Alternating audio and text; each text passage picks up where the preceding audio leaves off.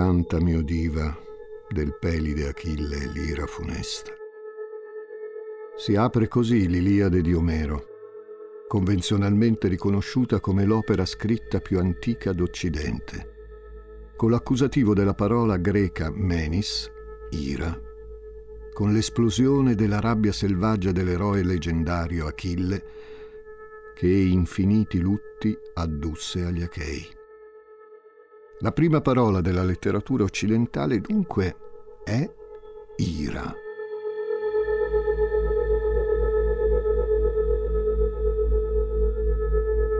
Per gli antichi greci l'ira era una passione complessa, violenta certo, ma non di per sé negativa. In alcune circostanze, infatti, poteva portare a grandi atti di coraggio e di rivendicazione sociale per i torti subiti. Nella cultura romana invece, come spiega Seneca, l'ira era la più triste e la più frenetica di tutte le passioni umane, una follia improvvisa di breve durata che non si può mai nascondere. Se, spiega il filosofo, tutte le altre passioni appaiono, l'ira emerge e spesso lo fa con effetti devastanti. L'ira, come la furia, la collera, la rabbia, sono emozioni che nascono in risposta a una minaccia o una provocazione e che alterano lo stato psicofisico. Accelerano il battito cardiaco, aumentano la pressione sanguigna e l'adrenalina, rimuovono i freni inibitori della ragione ed esplodono. L'iracondo è una persona che prova avversione verso qualcuno o qualcosa, a volte perfino verso se stesso. L'iracondo fa paura perché è imprevedibile, non si placa, non si ferma. Sono Francesco Migliaccio. Benvenuti a un nuovo episodio di Demoni Urbani.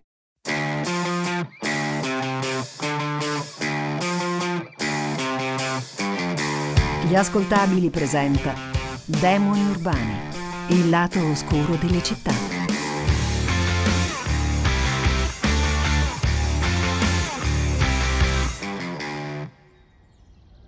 Anna è appena uscita da scuola, ha 14 anni e oggi ha avuto una giornata difficile.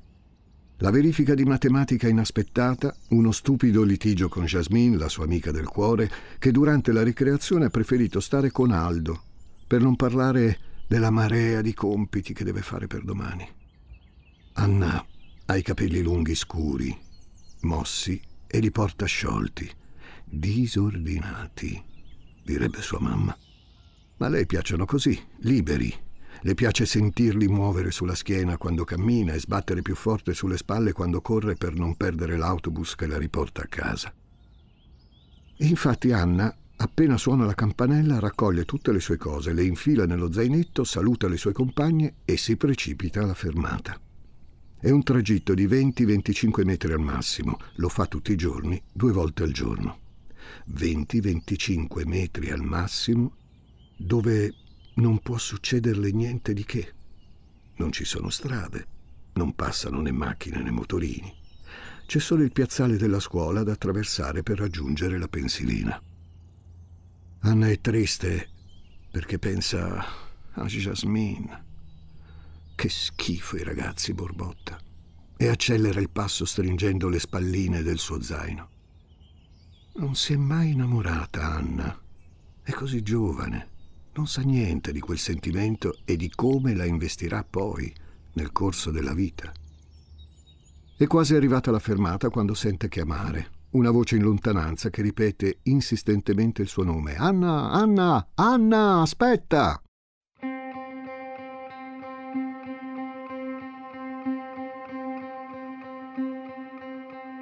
E Jasmine, che agita la mano e corre verso di lei. Anna si ferma, si volta, sorride e va verso l'amica. Oggi perderà l'autobus e arriverà a casa più tardi. Probabilmente si prenderà una sgridata dai genitori, ma non le interessa. Per fortuna ha fatto pace con la sua migliore amica. Se Anna non avesse litigato con Jasmine, se l'amica non l'avesse rincorsa all'uscita di scuola, se lei non l'avesse sentita o non si fosse girata per raggiungerla e riabbracciarla, se fosse arrivata prima alla fermata, anche solo un minuto prima, oggi Anna sarebbe morta.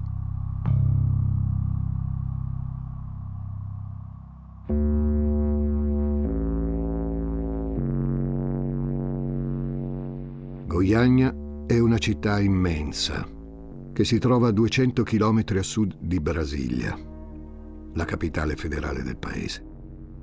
Per dare un'idea, se Milano ha circa 1.400.000 abitanti su una superficie di 182 km quadrati, Goiagna ha più o meno lo stesso numero di abitanti, ma sparsi su una superficie sette volte più grande. L'amministrazione di città tanto estese è un affare complesso dove è difficile tenere il passo di tutto quello che succede. Soprattutto nel Brasile che si prepara a ospitare due dei più grandi eventi sportivi del pianeta, il Mondiale di calcio del 2014 e le Olimpiadi di Rio nel 2016. In quegli anni si è diffusa una violenza urbana a più matrici, da una parte la delinquenza da strada dei piccoli criminali, dall'altra quella macro dei narcotrafficanti e poi una più silenziosa ma ugualmente feroce, quella istituzionale della polizia incaricata di fare pulizia per salvaguardare l'immagine internazionale dello Stato. I morti per le strade si faticano a contare, alcuni fanno casino, troppo, e si cerca di nasconderli. Altri diventano amministrazione ordinaria, faccende normali in un contesto dove la vita di molte persone ha perso valore. In questo caos qualcosa, per forza di cose, sfugge. Qualcosa si perde. Qualcosa può crescere senza che nessuno la noti.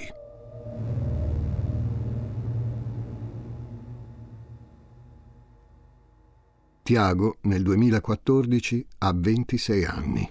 È un gran bel ragazzo che vive con la madre in una delle tante case di una delle tante periferie di Goiania.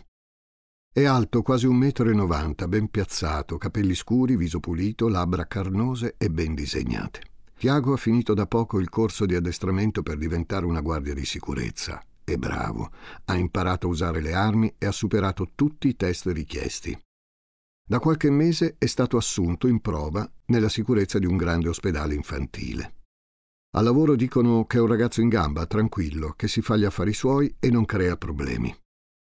Ha anche una fidanzata, una ragazza dolce e premurosa, che frequenta la chiesa. Il padre, Tiago non l'ha mai conosciuto. Ha abbandonato la famiglia prima ancora che nascesse. È cresciuto con i nonni, con la madre e con gli uomini che lei ha frequentato nel corso degli anni. Quando pensa alla sua infanzia non sa dire se sia stata felice o infelice. Forse perché un giudizio così sintetico su una parte così intensa della vita è sempre difficile da dare e spesso risulta fallace. Ha bei ricordi legati ai pomeriggi trascorsi a studiare insieme ai nonni e a giocare nel giardino di casa. Il suo sguardo cambia improvvisamente quando pensa alla scuola, ai primi anni di materna ed elementare, quando tutti lo prendevano in giro perché era timido, taciturno e tendeva a starsene per conto suo. Tiago ricorda ancora perfettamente quella sensazione, la sente viva nello stomaco e sulla sua pelle, il pensiero costante di essere sbagliato, diverso e condannato all'isolamento. Non gli piaceva andare a scuola. Odiava tutto e tutti. Le ore infinite tra i banchi accompagnate costantemente dal ronzio di risatine contro di lui. La ricreazione, che evidenziava quanto fosse solo ed emarginato da tutti gli altri. Odiava le compagne che non lo avvicinavano mai e odiava i compagni che lo avvicinavano fin troppo, ma sempre per bullizzarlo. Tiago, sguardo basso, testa china, Andava a scuola e non diceva niente. Tornava a casa e non diceva niente. E intanto coltivava dentro di sé una rabbia che non riusciva a manifestare in nessun modo. Come un vulcano silente che dentro però ha la lava che ribolle.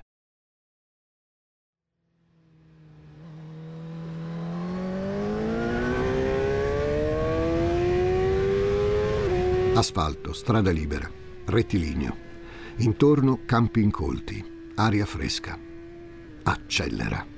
100, 120, 130. Ha già superato i limiti consentiti. 130, 140. Il battito del cuore aumenta con la velocità della moto. Sente il suono del motore sempre più forte. Spinge. 150, 160. Il vento batte sul casco. Quasi toglie il respiro. Curva a destra. Tiago la prende bene da professionista. Poi di nuovo rettilineo. 160, 170. Il giubbotto di pelle si attacca addosso. Sudore e adrenalina. Più veloce. 180. Per strada non c'è nessuno. Spinge ancora di più. 180. 185, 190, Tiago è vento forte, vola con la sua moto, inarrestabile, 190.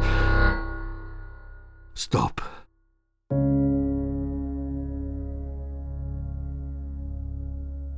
«9 novembre 2011. Fermata degli autobus. Diego, 16 anni, è partito la mattina presto da casa per iscriversi all'istituto militare dall'altra parte della città. Ha dovuto prendere due autobus diversi per arrivarci. Sono le 11 del mattino. Chiama la mamma, le conferma che è andato tutto bene e che tra poco si rimetterà in viaggio per rientrare. C'è un ragazzo che lo sta fissando dall'altra parte della strada. Non fissando in senso minaccioso, diciamo che gli sta lanciando sguardi maliziosi. L'ha notato perché è difficile non notarlo.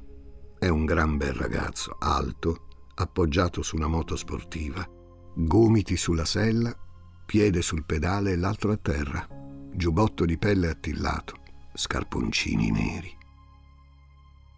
Diego ricambia gli sguardi e sorride imbarazzato dietro il suo apparecchio per denti.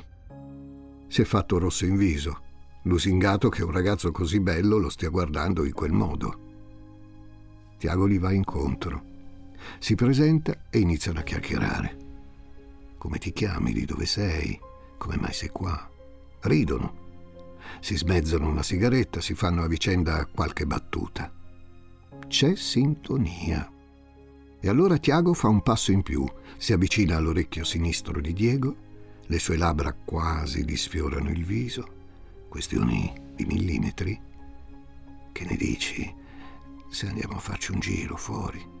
Solo io e te. Diego dice di sì.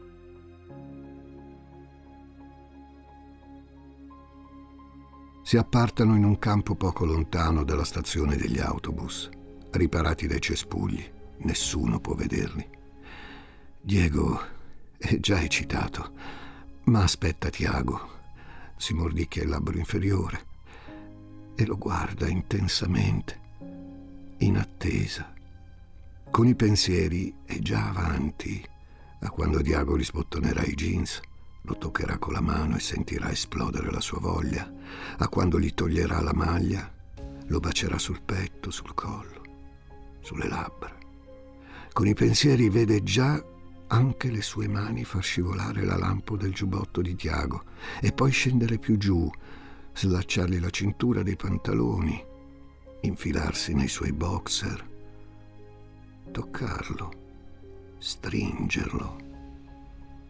Nei pensieri di Diego, in quella manciata di secondi dove l'attesa è elettricità, stanno entrambi già godendo del piacere dell'altro. Ma fuori da quei pensieri, la realtà prende un'altra forma. Tiago sente qualcosa premere dentro di lui, nello stomaco, nel respiro, nella gola, qualcosa che urla, silenziosa.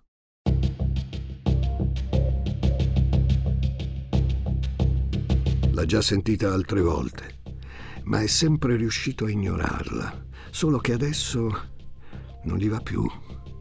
Adesso vuole vederla, capire cosa sia, vuole ascoltare la potenza del suo urlo. È rabbia, ira, pura e incandescente.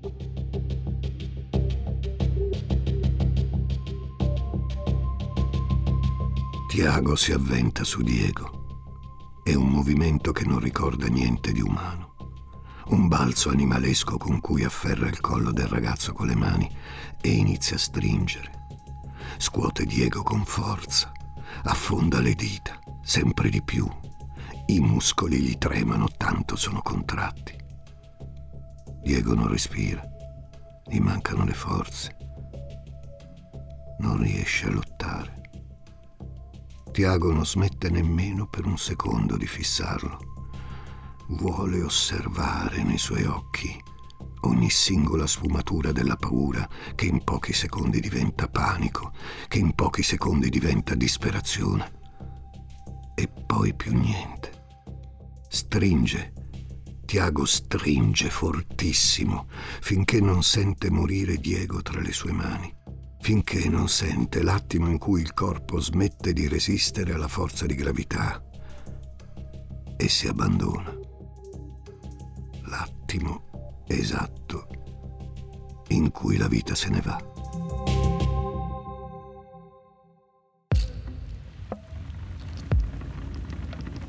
«18 gennaio 2014. Barbara è seduta su una panchina del Lorena Park, nella periferia ovest di Goiania. Sta aspettando che la nonna la passi a prendere per tornare insieme a casa. Barbara ha 14 anni e il prossimo febbraio, tra meno di un mese, festeggerà il compleanno. Sta già organizzando la festa, vuole invitare tutte le sue amiche, vuole che sia un party speciale. Tiago corre in moto, vaga per le strade della città, non ha una meta precisa, ma cerca qualcosa. Ha voglia. Una voglia che ormai conosce bene.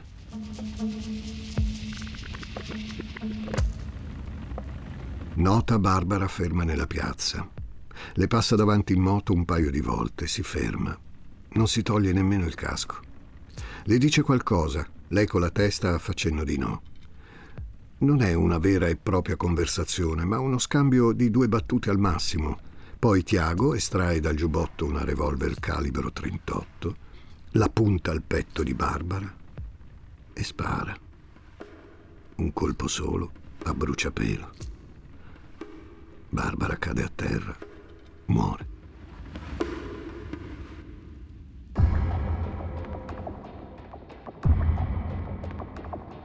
«19 gennaio 2014, nuovo giorno, altro giro in moto. Tiago si muove a caso per Goiania. Anche oggi non ha una meta e anche oggi ha la stessa identica voglia di ieri. Beatrice, 23 anni, si è fermata in panetteria a comprare il pane per la cena. Allora, signorina, cosa prepara stasera? domanda il panettiere. Qualcosa di veloce, chi ha il tempo di cucinare? Beatrice sorride e saluta. Tiago passa in moto proprio mentre lei sta uscendo dal negozio. E la vede.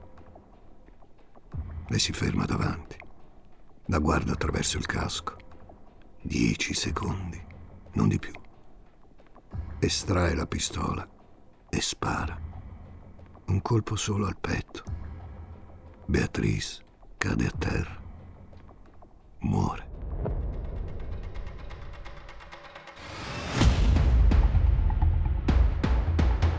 «3 febbraio 2014.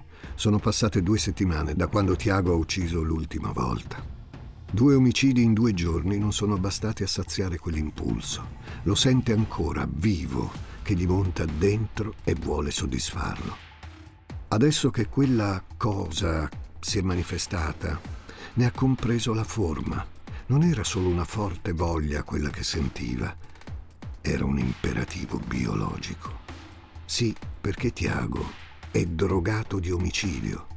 Non può farne a meno e non vuole farne a meno.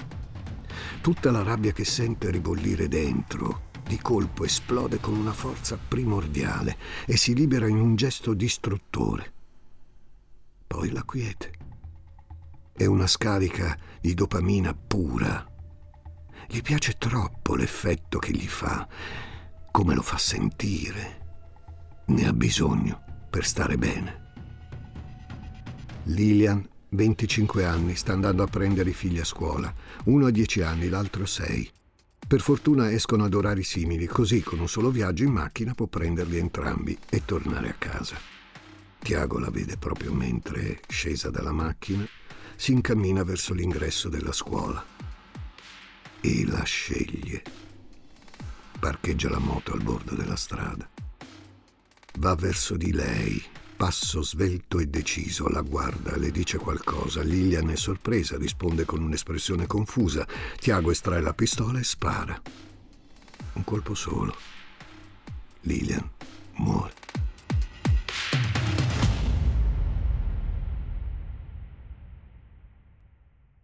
Sono 16 le donne tra i 13 e i 29 anni che Tiago uccide così in due anni. 16 donne morte solo perché si trovavano nel posto sbagliato mentre dentro a Tiago esplodeva la rabbia. Tiago non sa niente di loro, non conosce i loro nomi, le loro vite. Non sa se siano innamorate, se abbiano qualcuno a casa che le aspetta. Non sa cosa fanno durante il giorno e la sera non sa se lavorano, se studiano, se hanno trovato la loro strada, se la stanno cercando. Non sa quando è l'ultima volta che hanno pianto e che hanno sorriso, cosa hanno mangiato per colazione, con chi hanno parlato, cosa hanno detto. Non sa nulla dei loro programmi, del loro presente, dei sogni per il loro futuro.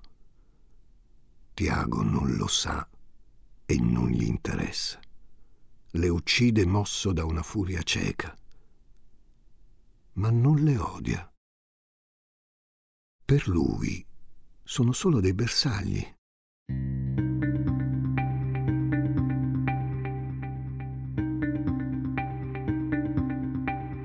A Goiania nessuno cerca Tiago. La polizia indaga sui singoli omicidi senza metterli in relazione tra loro cerca nel vissuto delle vittime qualche indizio che possa aprire una strada. Non vengono a capo di nulla, non si trova niente. Le donne sono morte senza un perché. Il fatto è che queste morti sono numeri che possono benissimo rientrare nelle statistiche di violenza tipiche di una città brasiliana così grande. Sono omicidi che fanno male e lasciano il segno, certo, ma che tutto sommato possono considerarsi normali.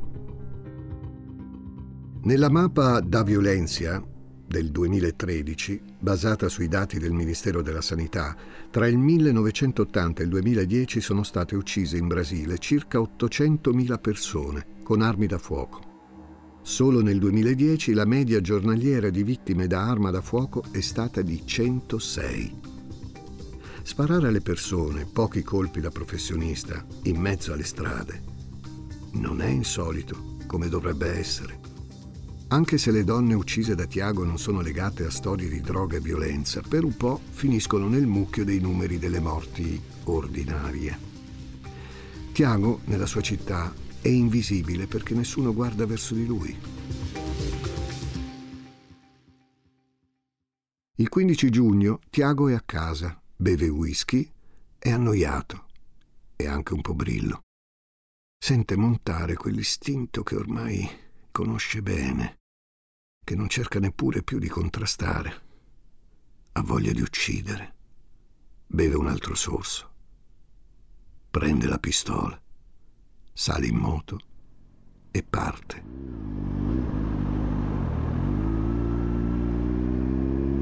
Le strade della città gli scivolano davanti, gira a sinistra, poi a destra, cambia quartiere, si ferma vicino a una piazzetta, riparte velocissimo, scala i semafori, prosegue dritto, cerca il prossimo bersaglio.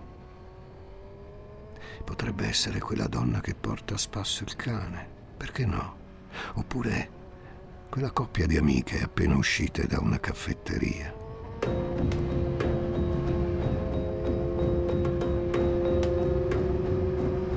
Tamara, 17 anni, è al quinto mese di gravidanza, sta camminando con il marito in un quartiere centrale della città.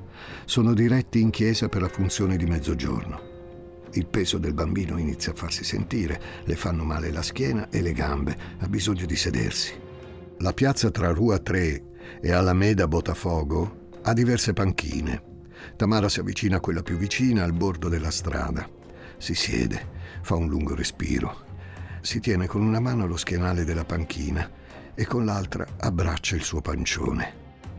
Tiago insella la sua moto, lì a pochi metri da lei. La vede, la sceglie. Si avvicina, estrae la pistola a mezzo metro da Tamara e spara. Un colpo solo al petto. Tamara muore. Con l'adrenalina ancora in corpo, la pistola calda come le sue mani, Tiago risale in moto per tornare a casa. Anche oggi ha sfogato il suo bisogno di violenza, è appagato e può ritrovare la pace. Non ha messo in conto di uccidere altre persone, non ce n'è ragione, ma proprio sulla via del ritorno incrocia due ragazzine di 13 anni che chiacchierano di fronte all'uscita della loro scuola. Potrebbe andare dritto, continuare per la sua strada, ha ucciso da poche ore. Può considerarsi soddisfatto, ma non resiste. Ne vuole ancora. Sceglie una delle due ragazze, diciamo pure una delle due bambine. Sceglie Tainara. Le si avvicina con la moto, si piazza a un metro di distanza da lei e spara. Tre colpi. Due la raggiungono al petto. Tainara muore sul colpo. All'amica ordina di scappare se non vuole fare la stessa fine. Si salva così. In città si è scatenato il panico. La gente non capisce cosa stia succedendo, non sa spiegarsi quelle morti improvvise e incomprensibili per cui non si trovano moventi e colpevoli. Sa solo che una giovane donna in pieno giorno e in una qualunque delle migliaia di ruas di Goiania può rischiare di essere uccisa. Pura casualità. Un gioco alla sliding doors che mette i brividi. La polizia riunisce una task force e mette insieme gli indizi raccolti dalle testimonianze e dalle immagini delle telecamere e costruisce il disegno che collega tutte quelle morti.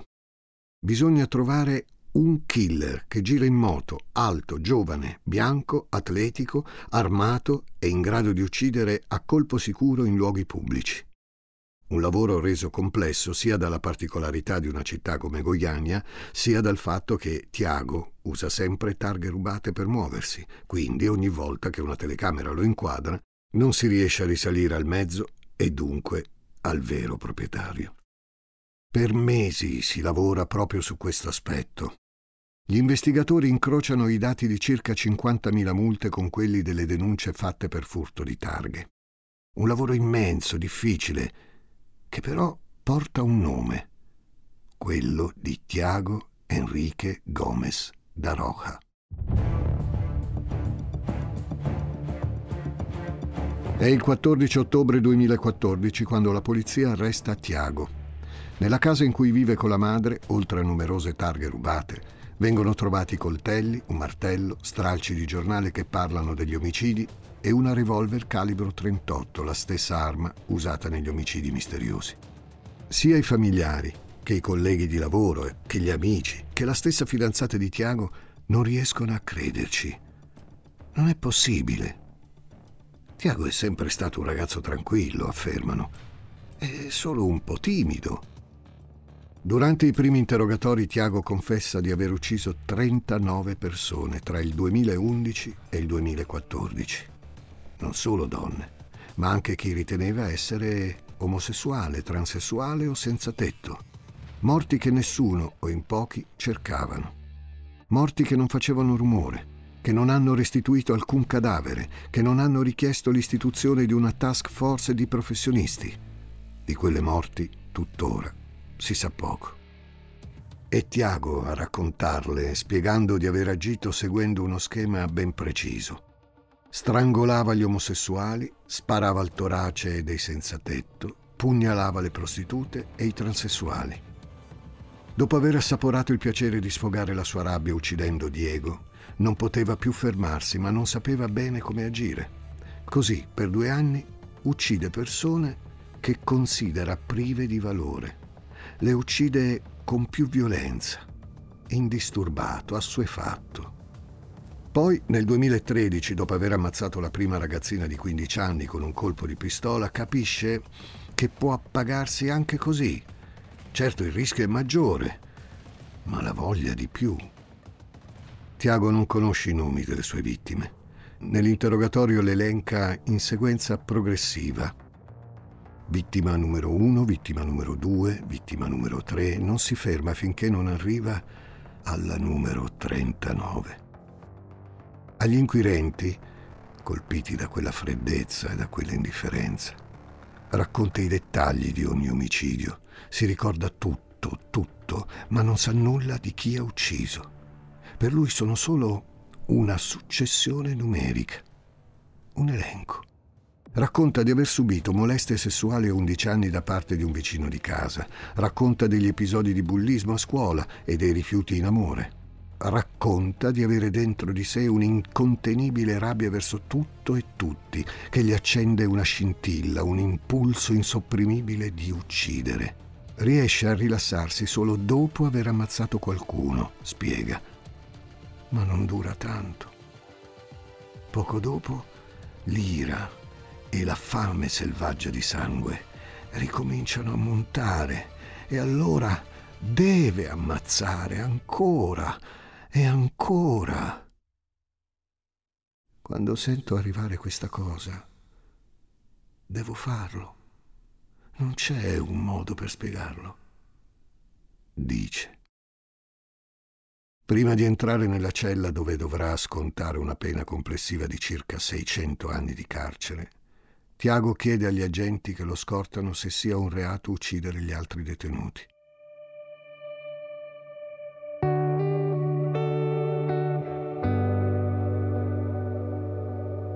Ana è appena uscita da casa di Sara, ha 14 anni e oggi ha trascorso tutto il pomeriggio con la sua migliore amica a giocare e fare un po' di compiti. È stata una bella giornata, si è messa lo smalto rosa coi brillantini sulle unghie. Ha scritto una poesia sul diario di Sara con la promessa che loro due saranno amiche per tutta la vita. Ha mangiato un pezzo di torta al cioccolato, buonissima, per merenda. Alle 5 meno 10 ha raccolto le sue cose, salutato Sara, ringraziato per il bel pomeriggio ed è andata alla fermata degli autobus dove sua madre sarebbe passata a prenderla alle 5 in punto. Un tragitto di 20-25 metri al massimo, non di più. Nella fretta di uscire, Ana dimentica il diario nella cameretta di Sara. Per fortuna se ne accorge in tempo, proprio poco prima di aprire il portone del palazzo. Torna su, suona a casa dell'amica, recupera il diario e scende a perdifiato le scale un'altra volta. Sai che guaio se lo avessi dimenticato, pensa Ana. In quel diario sono raccolti tutti i suoi segreti, i suoi sogni e anche una dedica d'amore per Pietro. Anna cammina svelta, non vuole far aspettare la madre, non vede l'ora di raccontarle della sua giornata.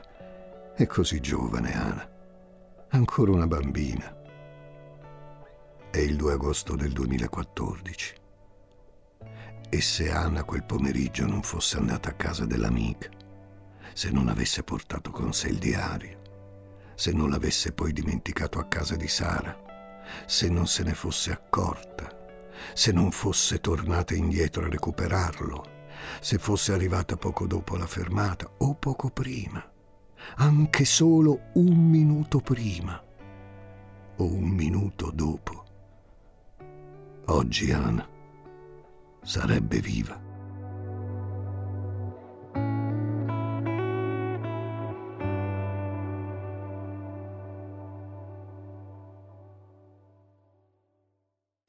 Ciao, siamo Francesca, Martina e Giuseppe della redazione degli Ascoltabili. In questo periodo siamo un po' impegnati con la tournée teatrale di Demoni Urbani Amori Tossici. E per questo motivo abbiamo deciso di mettere in pausa il podcast Demoni Urbani. Voi però seguiteci sui social e venite a trovarci a teatro. Ciao!